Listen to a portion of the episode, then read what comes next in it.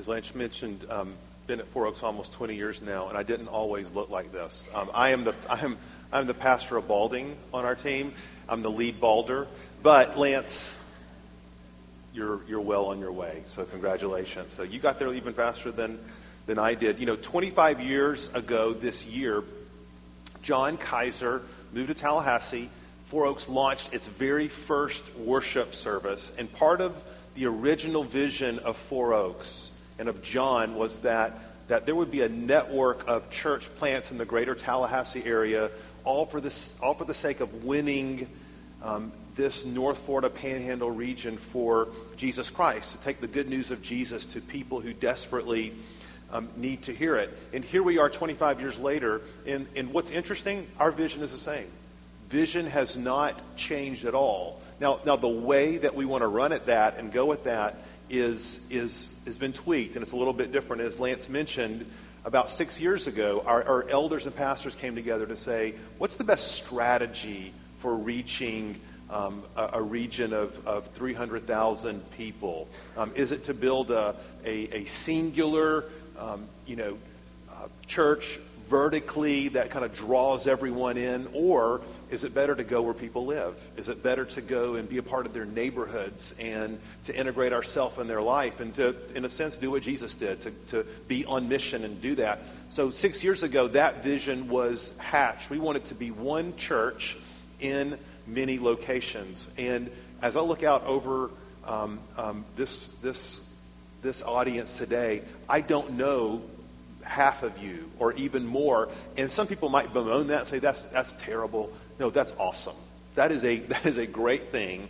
That means that Four Oaks Midtown is on mission. That means you guys are reaching into your neighborhoods and school and universities and classrooms and workplaces. And that we just want you to know, Four Oaks Midtown, that as a leadership, we point to you. We point to the work that, that the Olams are doing here and the elders and say, we thank God for his grace.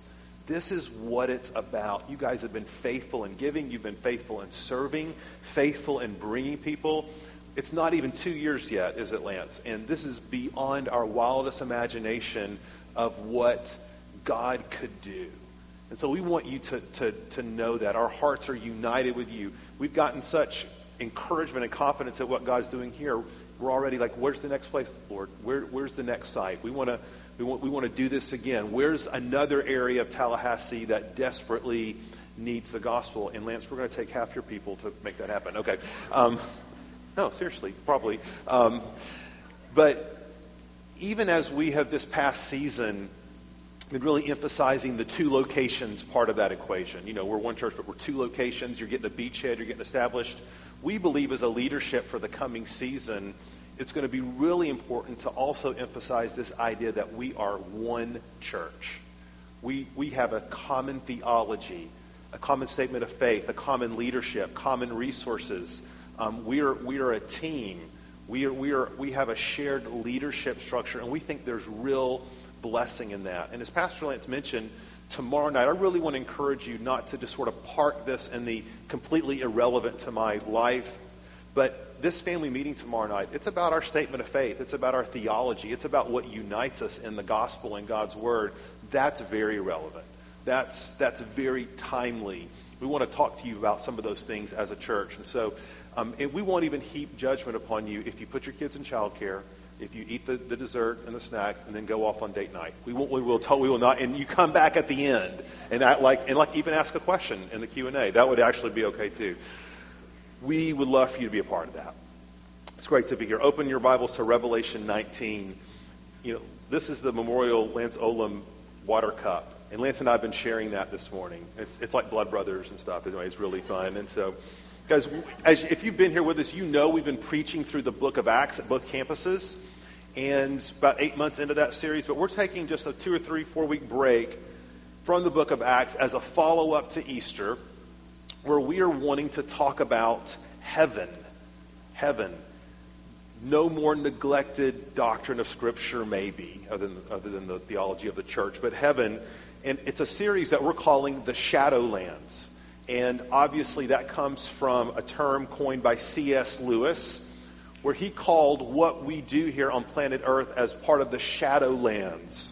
That, that what we do here, what we enjoy, the gifts that God has given us, even the very best things, our family, our friends, Four Oaks Midtown, these are just a shadow of the things that God has given for us to enjoy eternally in heaven. This is just a, this is just a shadow place.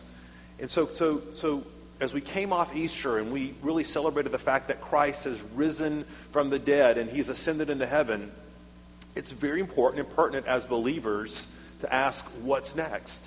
Because even as Christians, it's very easy to say, you know, Christ died for me. Um, you know, he rose from the grave. I have life. But that's, you know, all that sort of distant future stuff about him coming back and how it's just kind of out of sight, out of mind. And we were really here exploring, hey, what happens next in heaven? You know, last week Pastor Lance talked about that Jesus didn't go back to heaven just to sort of rest, although he did rest from his work on the cross, but in fact, he's working right now. He is seated at the right hand of the Father. He's advocating for you. You need to know if you are a Christian, you are in Christ, and you came in here struggling with sin, with struggle, something that happened this week, pain, a distressing diagnosis, you need to know that Jesus cares. He, he loves you, and he's advocating for you. He's praying for you. He's bringing your needs before the Father. And that is an amazing work.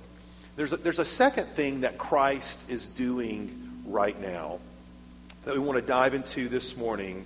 And in fact, it's simply this He is actively preparing to come again. Because I'm going to make a, a, few cultural references this morning, and you will click, quickly see that, that my cultural clock stopped in 1999. So anyway, just as FYI. But, you know, a, a, few years ago, I'm a child of the 80s, you know, someone, someone, and I don't know who, but they should be held responsible, had the audacity to remake the movie Footloose. And, and, and I refused to see it because I refused to desecrate the memory of Kevin Bacon and, that, and, that, and all those awesome original 80s anthems, right? And so, Footloose, and Let's Hear It for the Boy, Am I getting any amens at all? I like Skip and Lori are back there somewhere. Almost paradise. Okay, come on. But of course, the, the pinnacle, the highlight of the movie is when is, in, is Kevin Bacon. He's singing and dancing around in this deserted factory. His stunt double is doing all these nifty, you know, ballet, you know, gymnastic moves, and they're blaring out, holding out for a hero, right? So, so Kevin Bacon, such a noble cause, right? He's ridden in to this rigid fundamentalist town, and now he's freeing, he's liberating these teenagers so they can dance again. I mean, it's very inspiring. It's amazing. You know, it's corn dog, it's countrified, but, you know, to be honest, it's actually a pretty common theme, this holding out for a hero bit, when you think about it. You know, the whole superhero movie industry, you know, Avengers 2 is about to be released. Do you realize you guys, and I say you because almost all of you went to see the first one, you spent $623 million domestically on that movie. The whole superhero um, industry is, is, I mean, we think about Batman and Captain America, Thor. I called him Thorn in the first service. We have a Thorn. Iron Man, which, come on, I mean, that, he is pretty cool. I mean, Tom Cruise is releasing his 18th Mission Impossible flick this summer, right? All with the same storyline. And here it is. Who is going to ride in and save the day, right? And the reason, the, the, you know, whether it's Neo or Kevin Bacon or Batman, whoever, the eight guys who played him, whoever it is, these are all archetypes of our cultural conscience. Because we look at around and we know two things. One, this world is a broken place. This place is messed up. Our lives are messed up. The world is messed up. People are messed up. There's injustice. There is poverty. There's sin. There's just, ugh. And we intuitively know that. But here's what we also intuitively know, Four Oaks. We know that it is not within our power to change it. Someone is going to have to come in from the outside to fix this mess that we are in. In fact, John is, is writing to a group of New Testament churches who are in exactly the same place. It is 90 AD. And these are a people, if you read the whole book of Revelation, you know they are looking for someone to come in and save their day. They are oppressed by the Roman Empire. The Roman Empire has their boot on their neck. Their property is being confiscated. They are, some of them are thrown into prison. Their, their houses, their household items are being taken away from them. Many of them are, are dying. They, are, they, they can't buy and sell food. They are incredibly afflicted, and they are looking around saying, Who is going to come and fix this mess? Can you identify today? Can you identify with that question in your own life? Because here's the thing they were Christians. They had placed their faith in Christ. They knew Jesus. They knew he died on the cross. But for them, the second coming of Christ, that Christ, in fact, was going to be that person to come back, it was cognitive, but it didn't rest in any meaningful way on their souls. It had not penetrated their heart. It had not shaped their everyday life and reality. Let's be honest, Four Oaks Midtown, we are a people in desperate need of this reminder this morning. So, Revelation 19, verse 11. We'll splash the text up there for you. And John is speaking, and there's a vision, and here's what he says. Then I saw heaven opened, and behold, a white horse. The one sitting on it is called faithful and true. And in righteousness he judges and makes war. His eyes are like a flame of fire, and on his head are many diadems and he has a name written that no one knows but himself. He is clothed in a robe dipped in blood, and the name by which he is called is the Word of God. And the armies of heaven, arrayed in fine linen, white and pure, were following him on white horses. From his mouth came a sharp sword with which to strike down the nations, and he will rule them with a rod of iron.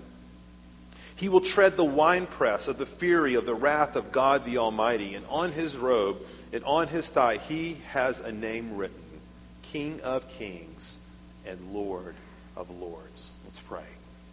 Lord, we're asking you to do only what you can do, and that's to open our heart and give us eyes to see and ears to hear your word.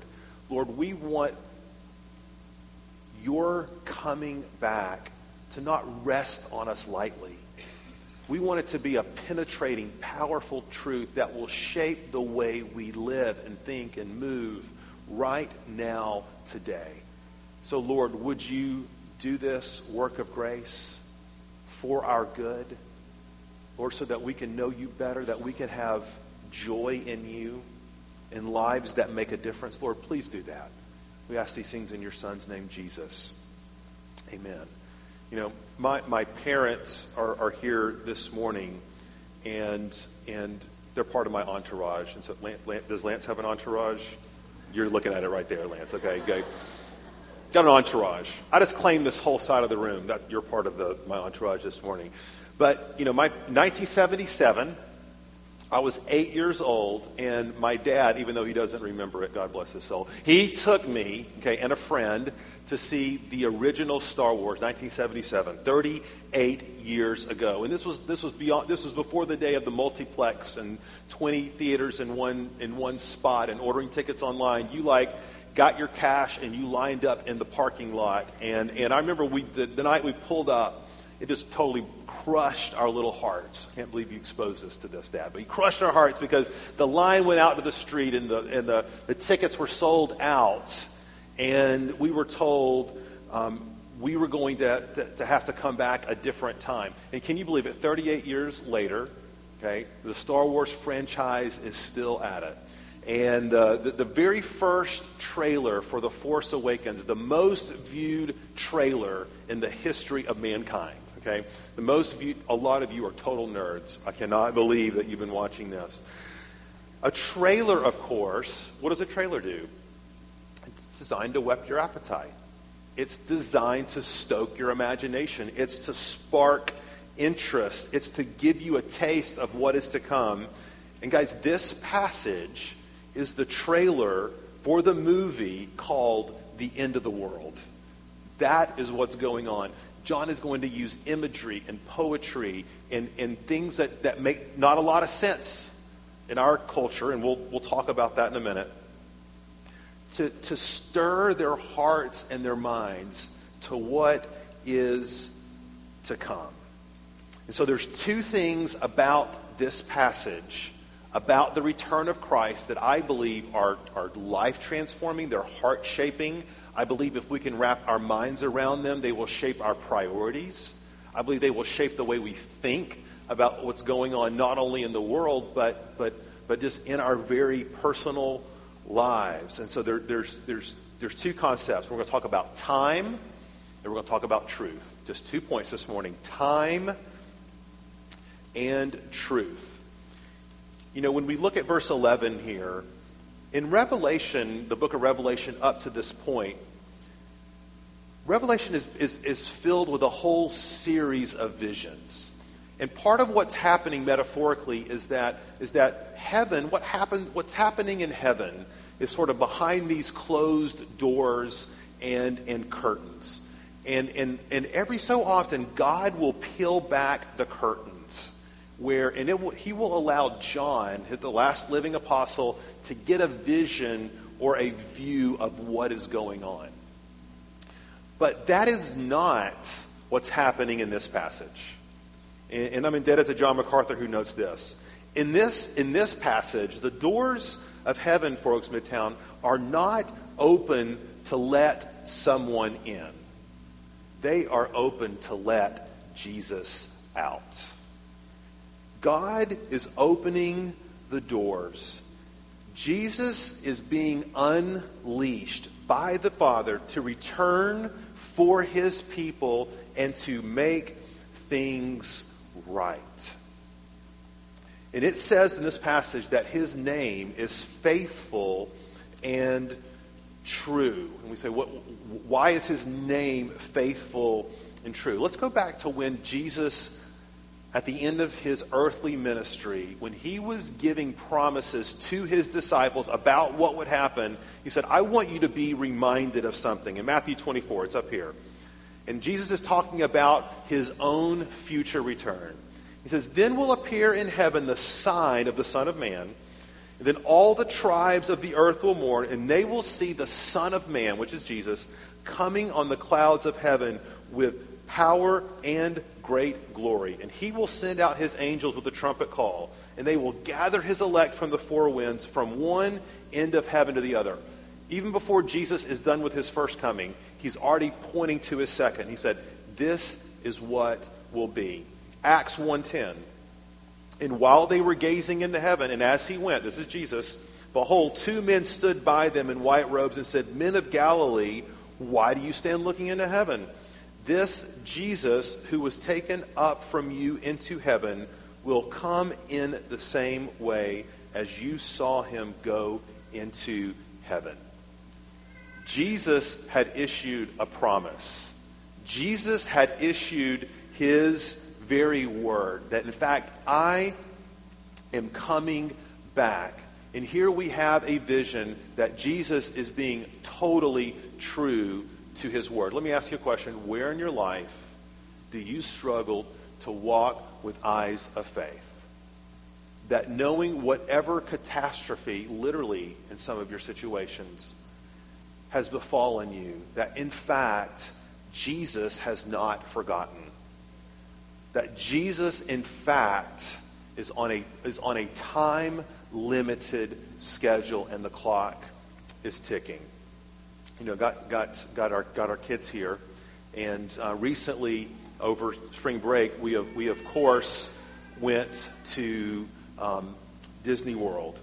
And when we were, you know, for our kids, the, the, the pinnacle of all things good in life is to ride the rock and roll roller coaster. Okay, anybody had this experience? Okay, and, and the fact that I like play Aerosmith on, on my iPhone all the time, that has nothing at all to do with that. And so they've been brainwashed in early age, and everybody gets excited, and everybody does their little stupid fast pass advanced reservation option. Everybody's ready, and everybody's excited, and everybody troops across the park, only to get to the entrance and to find out what closed. And then you ask them, for how long? And what do they say? Indefinitely. Okay, there is no more painful word in the house of mouse than to hear that word. Indefinitely. They are there to create some magic for us, and my gosh, we paid them a bunch of money for them to create some magic for us, and all we get is an indefinite. Okay? So when we hear about things in the news like we have over this past year, just as an example, hundreds of young, underage Nigerian schoolgirls kidnapped by Islamic terrorists, forced into sexual slavery, it's very easy to become very cynical about the return of Christ, isn't it? For a lot of us, that just that's sort of postponed indefinitely. It's so far in the future, Pastor Paul, it really has no bearing at all in the way that I live my life or the way that I view life. As here's what this passage tells us. Okay? the, the, the, the timing of the turn of Christ is not indefinite. In fact, it's time sensitive. And not only is it time sensitive, the clock is ticking. At this very moment, the, the nature of this passage is indicating that the forces of heaven and Christ are even now preparing. They are simply awaiting the word. The word from the Father that now it's time to go. It is now time to be unleashed on mankind and to right everything that is wrong. And a lot of us, in order to wrap our minds around this, we have to reorient the way we think about time. You know, the psalmist and James talk about our life as a mist. It is a vapor. Four Oaks Midtown, it is literally a, a drop of water in the oceans of eternity. You know, recently, um, our son Jack decided that he was going to try to memorize pi you know, PI 3.14, and, you know, pi, and so Jack got to 100 numbers in pi, okay? um, just like his old man. And so Jack got to 100 numbers in pi.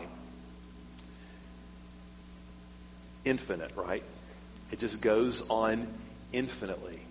And for a lot of us, we have to remember that the thing that we put so much hope and focus and, and, and our very hearts and being into is merely a drop in the eternal oceans of, of God's great expanse.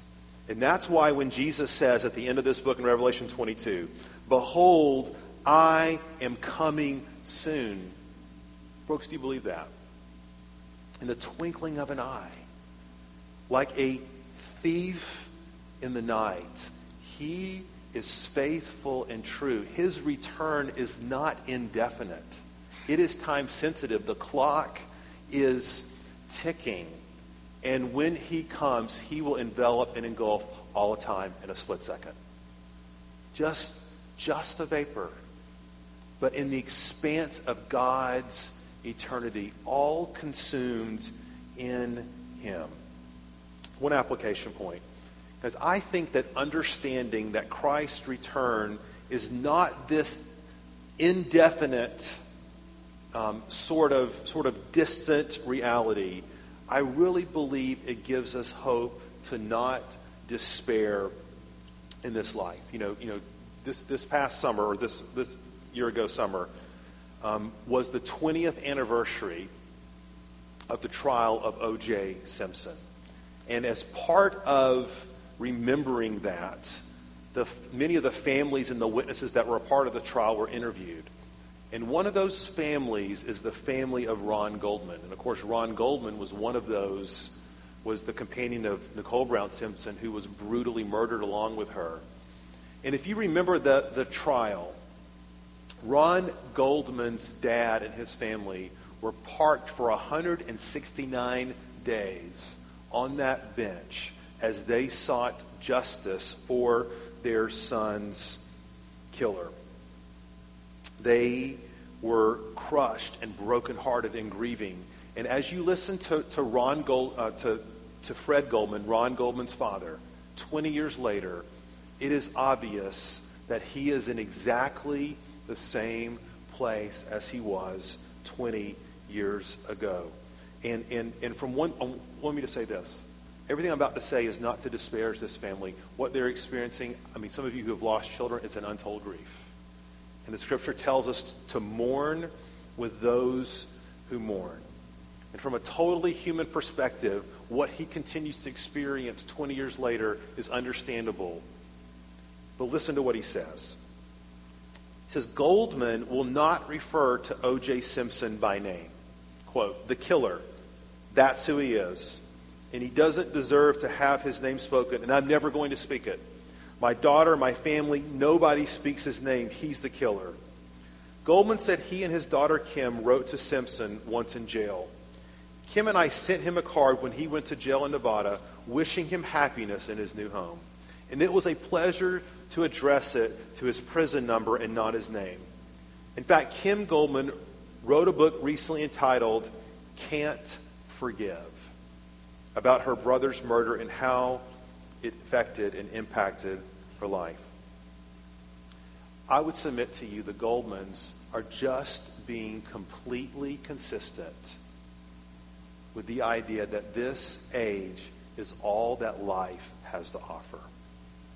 They are despairing and they are grieving as those who do not have hope. And it's completely understandable because what they so desperately want rectified will never be rectified or fixed in their life. What they need is what you and I need, and that's the gospel. It's the hope of Christ. It's that Christ died, yes. He rose again, yes. We are renewed in him, yes. But make no mistake, folks, down, he is coming back to fix everything that is wrong. Paul says it very well in 1 Corinthians 15. If there is no resurrection of Christ, if, if, if Christ is not alive today, we of all people are most to be pitied. Folks, Midtown, what are you placing your hope in today? There is only one hope that will not disappoint you. Everything else in this life will, and that's in Jesus. That he loves you, that he died for you, and that he's coming back for you. Second point, this one has to do with truth, and then we're going to be done. You know, I don't know how many of you are spending your quiet times in Revelation these days, okay?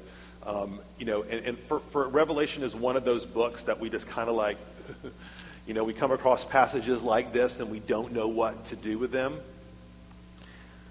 And I think one of the reasons Revelation is confusing to 21st century leaders is that we forget that this that Revelation is actually a letter written to people just like you and me in, in the seven churches who have real problems and real issues in their life. And because of that, John uses imagery, he uses metaphors, he uses symbols, things that would most resonate with them in the context in which they live. So we said at the beginning, what sort of oppression and injustice were the people in Revelation experiencing? Untold, right? They were under the boot of Rome. There was legions of soldiers. They were being um, persecuted, thrown into prison, stolen from, killed in many instances. And you better believe the, the readers of the book of Revelation would, would not have found this imagery strange at all. Okay? They would have totally resonated with this idea of a king on a white horse marching in to judge and make war on their enemies. Look back at the text for a second and just look at, look at some of the ways that John uses to describe what this Jesus will be like when he returns. He says he will, he will have eyes like a flame of fire. He is wearing many diadems or crowns. He is in a robe dipped in blood. He has a sharp sword. He has a rod of iron. Jesus, make no mistake, was coming back to make things right. He was coming to punish enemies. He was coming to lift up the oppressed, to provide for the needy, to dispense justice to rescue from danger. And now let me ask you this question Where in your life are you metaphorically waiting on someone to ride in and fix the injustices that you have suffered? Where in your life? And for some of you, you will immediately, that whatever that thing is, that illness, that relationship, that financial thing, that it'll it'll it'll immediately come to your mind. Now think about this. Second question. What metaphor for Christ's return would most resonate with your soul? It may not be a military metaphor.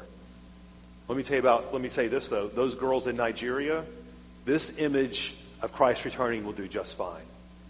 If you were oppressed sexually in slavery and experiencing untold horrors, you will totally get this image. If you are someone in this room who've been physically abused, you have been sexually abused, this idea of Christ, the avenger, this image will do just fine. Maybe your spouse has been unfaithful.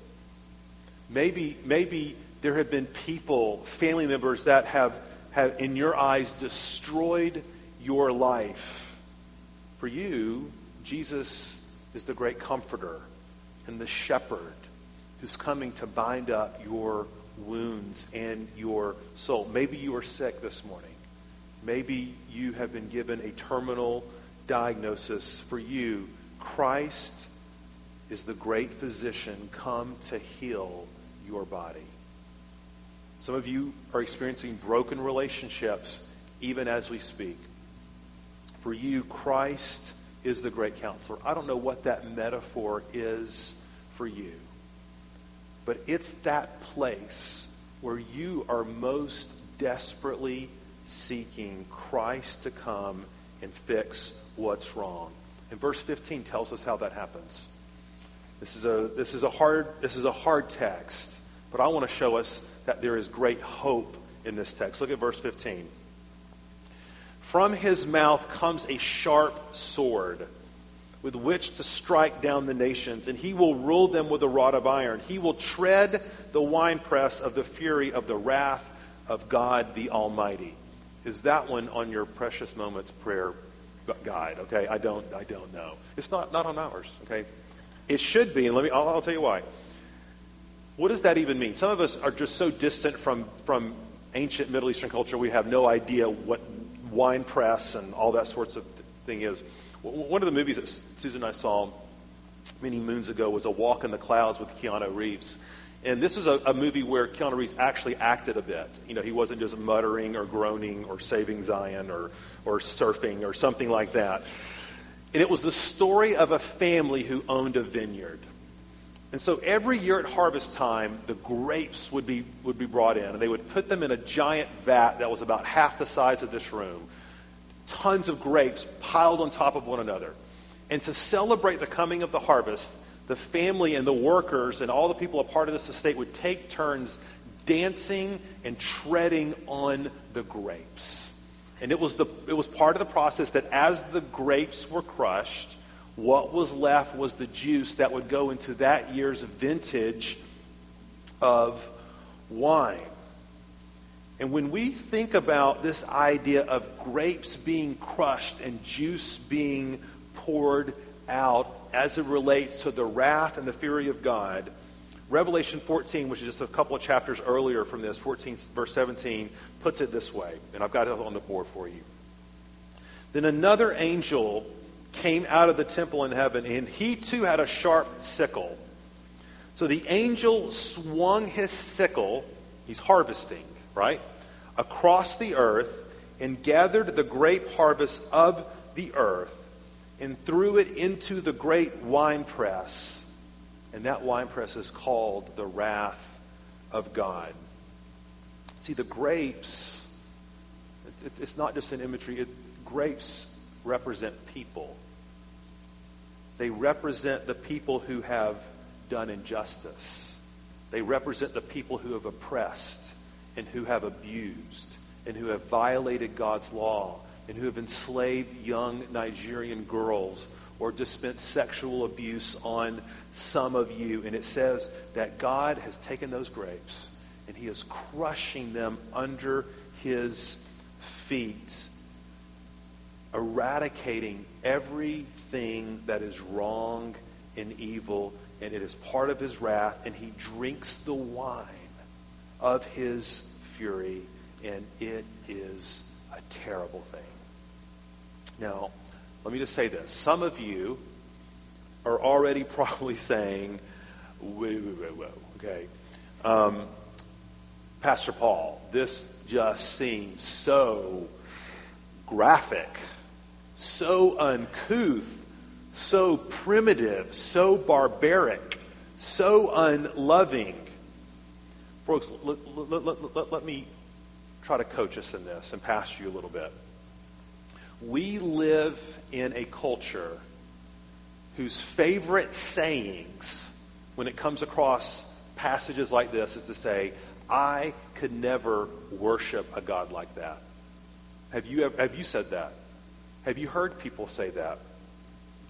Have you read books for people who've said that?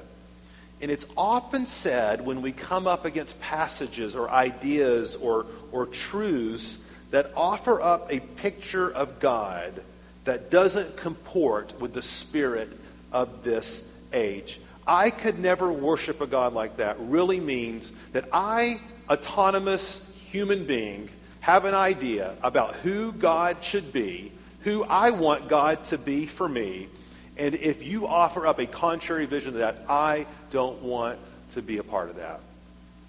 Brooks, that is very dangerous. And please understand that God will not be mocked.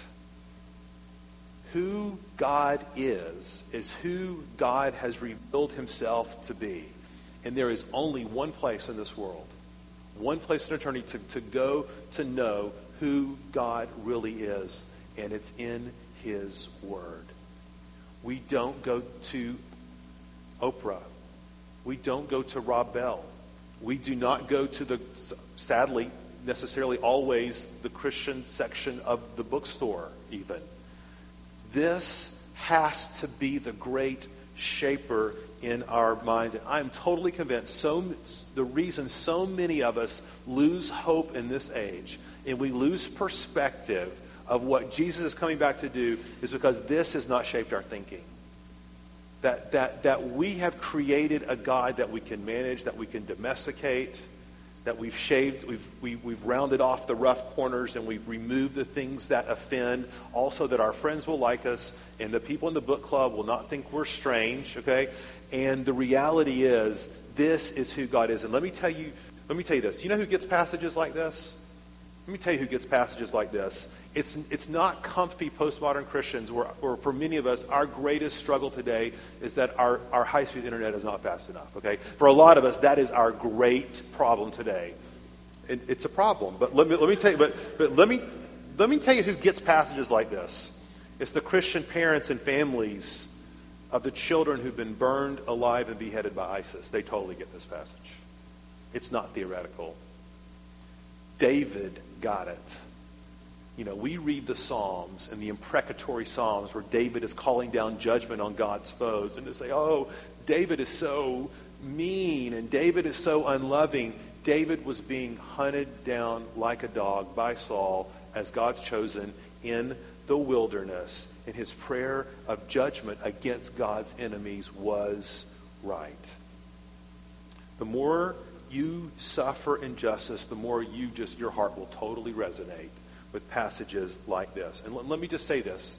In a room this size of a couple hundred, I know this is true, there's probably some of you here who don't claim to be a Christian. You're not a Christian. You're new to church.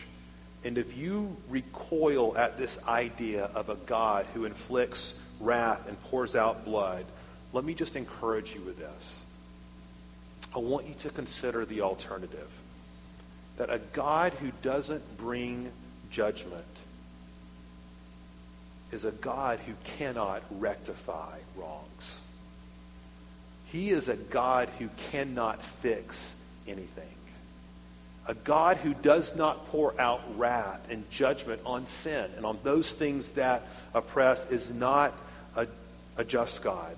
He cannot address injustices in your life, much less in this world. If there's no judgment, the Nazis get away with it. If there's no judgment, Ron Goldman's killer gets away with it. If there's no judgment, those who have hurt and abused you will get away with it.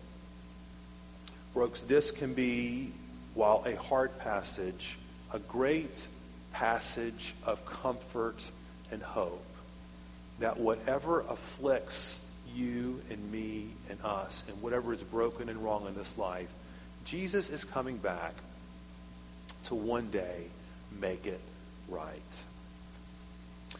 You know, part of what we also have to reckon with, and I want to close with this, is that what Jesus is coming to judge, though, are not just the wrongs and the sins that have been committed against us. What else is he coming to judge?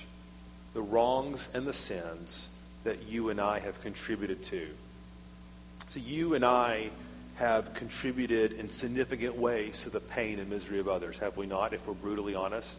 We are not a room full of victims. Um, many of us have divorced our spouse unfaithfully. We have been unfaithful sexually. We've neglected our children. We've hurt someone.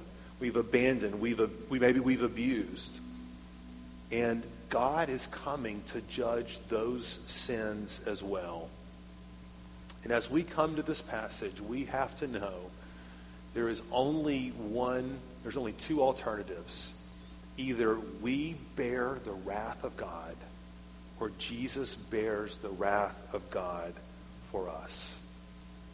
I'm going to call you this morning, Four Oaks Midtown, to flee to King Jesus, to turn to him, to welcome and embrace his rule and reign in your life to cast yourself upon his mercies. And the reason that we can run to Jesus today, even though we are part of the multitude that should rightly be being judged, is that Jesus himself bore the wrath of God for us on the cross. Galatians 3:13, Jesus became a curse for us. He took what was ours so that we could gain what was his, the very righteousness of God. You know, on the um, near the end of World War II, as the Allied troops were rolling across Europe in a quest to hunt down Hitler and the Nazis to bring the war to a close, they began to come across what we now know were concentration death camps for Jews as millions were exterminated. And the soldiers noted what a stark contrast there was between the Jews who survived, who saw the, the conquering American army as rescue and as peace and as restoration and as their very life and received them with joy. But on the other hand, the Nazi soldiers that were fleeing, and for, the, for them, the Americans were death and trial and judgment. And there was no middle ground. Folks, there is no middle ground for the return of Christ. It is either judgment for some or joy for you. Jesus is coming back to right what is wrong, to claim us forever, to take us out of the shadowlands.